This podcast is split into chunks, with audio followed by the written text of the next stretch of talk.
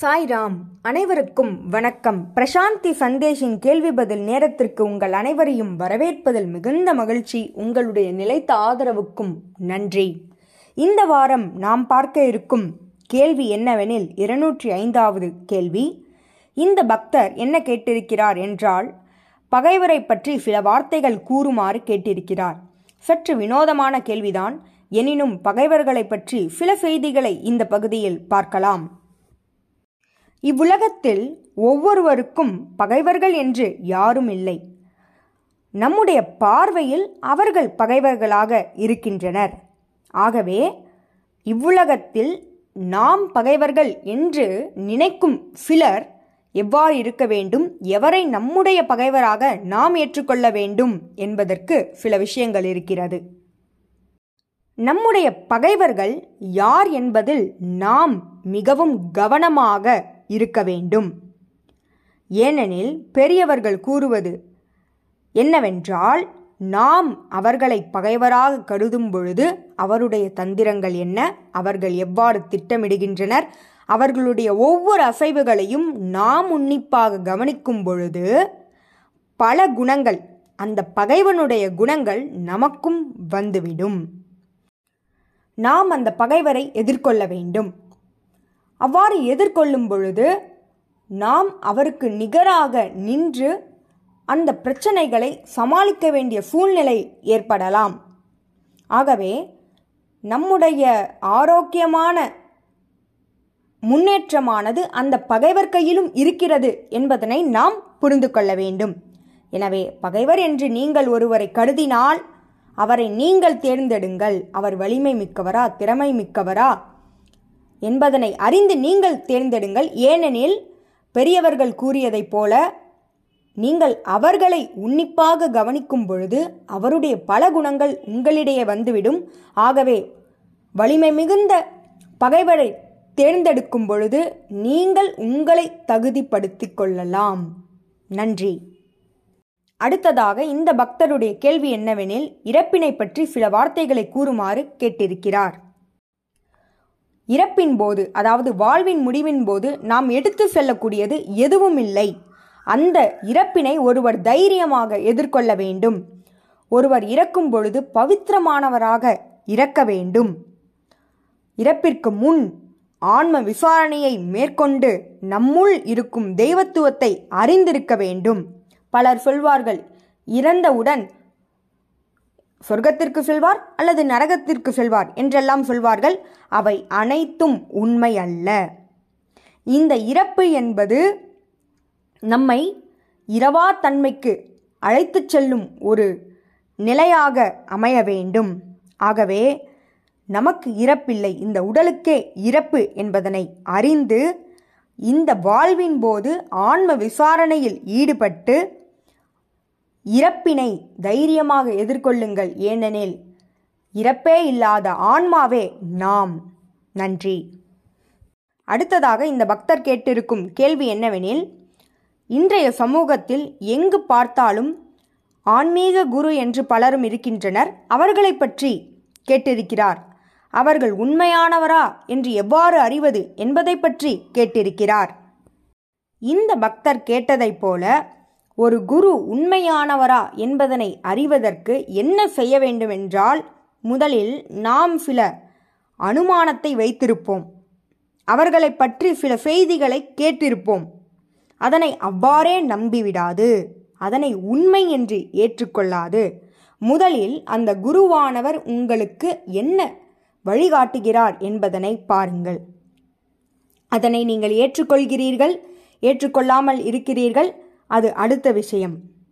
முதலில் சற்று அமைதியாக அவர் சொல்வதை கேளுங்கள். அப்பொழுது உங்களுக்குள் இருக்கும் இறைவன் எது உண்மை என்பதனை இறைவனானவர் வலியுறுத்துவார். அதுவரை அமைதியாக இருங்கள்.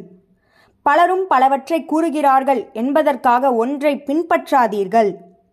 ஏனெனில் நீங்களே இந்த ஆன்மீக பயணத்தில் தனியாக பயணம் செய்ய போகிறீர்கள். கூட்டமாக நீங்கள் பயணம் செய்ய போவதில்லை. நீங்கள் உங்களுக்குள் பயணம் செய்ய போகிறீர்கள்.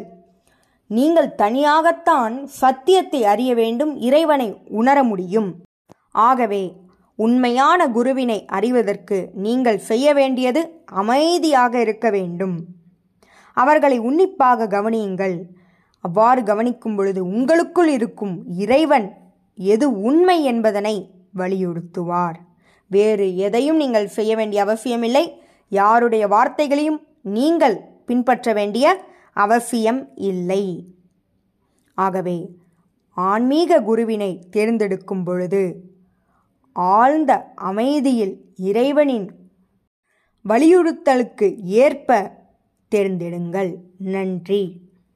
அடுத்ததாக இந்த பக்தர் கேட்டிருக்கும் கேள்வி என்னவெனில் அமைதியை பற்றி அகிம்சையை பற்றி கேட்டிருக்கிறார்.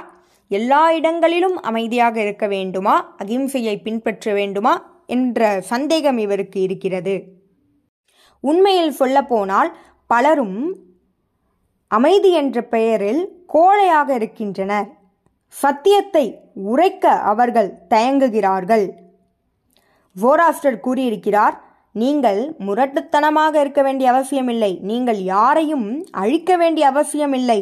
ஆனால் உங்களை நீங்கள் பாதுகாத்து கொள்ளுங்கள். உங்களுக்கு அமைதி வேண்டுமெனில் உங்களை நீங்களே பாதுகாத்து கொள்ளுங்கள் என்று கூறியிருக்கிறார். ஆகவே ஒருவர் தன்னை பாதுகாத்து கொள்ள வேண்டும். உதாரணமாக ஒரு நாடு இருக்கிறது. அந்த நாட்டில் பாதுகாப்பு துறை என்று ஒன்று இருக்கிறது. அப்பொழுதே அந்த நாடு பாதுகாப்பாக இருக்கும். பாதுகாப்பு அமைச்சர் என்ன கூறுகிறார்? நாங்கள் தயாராக இருக்கிறோம். எதிரி நாடுகளை எதிர்கொள்வதற்கு நாங்கள் தயாராக இருக்கிறோம் என்று கூறுகிறார். ஆகவே நம்மை நாமே பாதுகாத்து கொள்ள வேண்டும். அது தவறில்லை.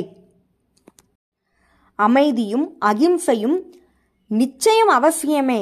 ஆனால் நீங்கள் எல்லா சவால்களையும் எதிர்கொள்வதற்கு தயாராக இருக்க வேண்டும். அதற்கு அர்த்தம் நீங்கள் முரட்டுத்தனமாக பிறருக்கு துன்பத்தை ஏற்படுத்த வேண்டும் என்பதல்ல. நீங்கள் யாரையும் துன்புறுத்தாது.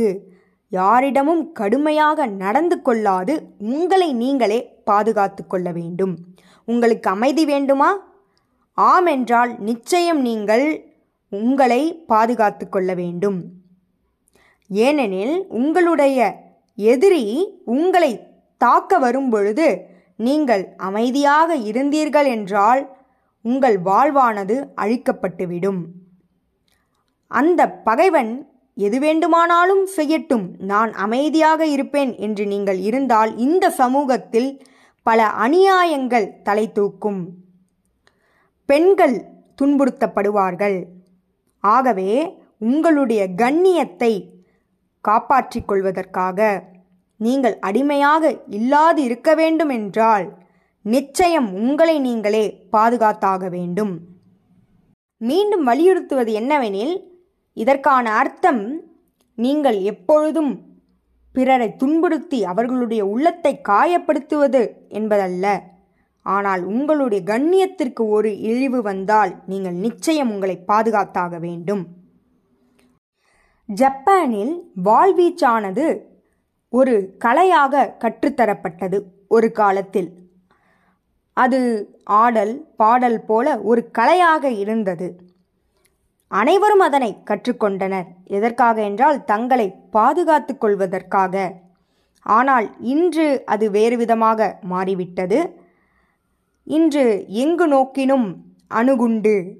அணு ஆயுதம் இவைதான் நிறைந்திருக்கிறது. ஏன் ஒரு விமானத்தை ஆளே இல்லாமல் இயக்குகிறார்கள்? பல நாடுகளுக்கு சேதத்தை ஏற்படுத்துகிறார்கள். ஆகவே இது போன்ற வன்முறையான கொடுமையான கொடூரமான விஷயங்களை நிச்சயம் ஒருவர் மேற்கொள்ளக்கூடாது.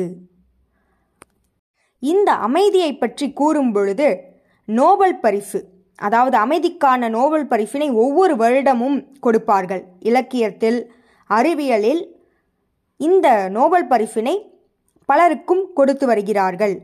இதை பற்றி ஒரு உண்மை தெரிய வந்தது. அது என்னவெனில் இந்த நோபல் பரிசினை தொடங்கியவர் என்ன செய்தார் என்றால் முதல் உலகப் போரில் பன்மடங்கு அவர் பணம் சம்பாதித்தார். எதன் மூலமாக?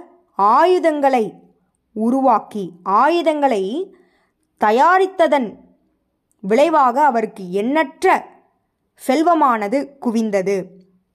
அந்த பணத்தை அவர் இந்த நோபல் பரிசிற்காகவும் பல ஏழைகளுக்கு சேவை செய்வதற்காகவும் பல அறிவியல் கண்டுபிடிப்புகளுக்காகவும் பயன்படுத்தினார் என்பது தெரிய வந்தது ஆகவே வன்முறை அமைதியை தராது.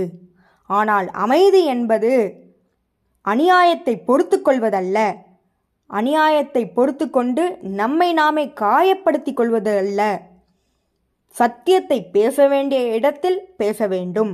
அநியாயத்தை கேட்க வேண்டிய இடத்தில் கேட்க வேண்டும். நம்மை பாதுகாக்க வேண்டும் என்றால் பாதுகாக்க வேண்டும். கண்ணியத்திற்கு ஏதேனும் இழிவு வந்தால் நிச்சயம் நம்மை நாமே பாதுகாத்து கொள்ள வேண்டும். நன்றி. இதுபோல பல கேள்விகளோடு உங்களை அடுத்த வாரம் சந்திக்கிறேன். ஜெய் சாய்ராம்.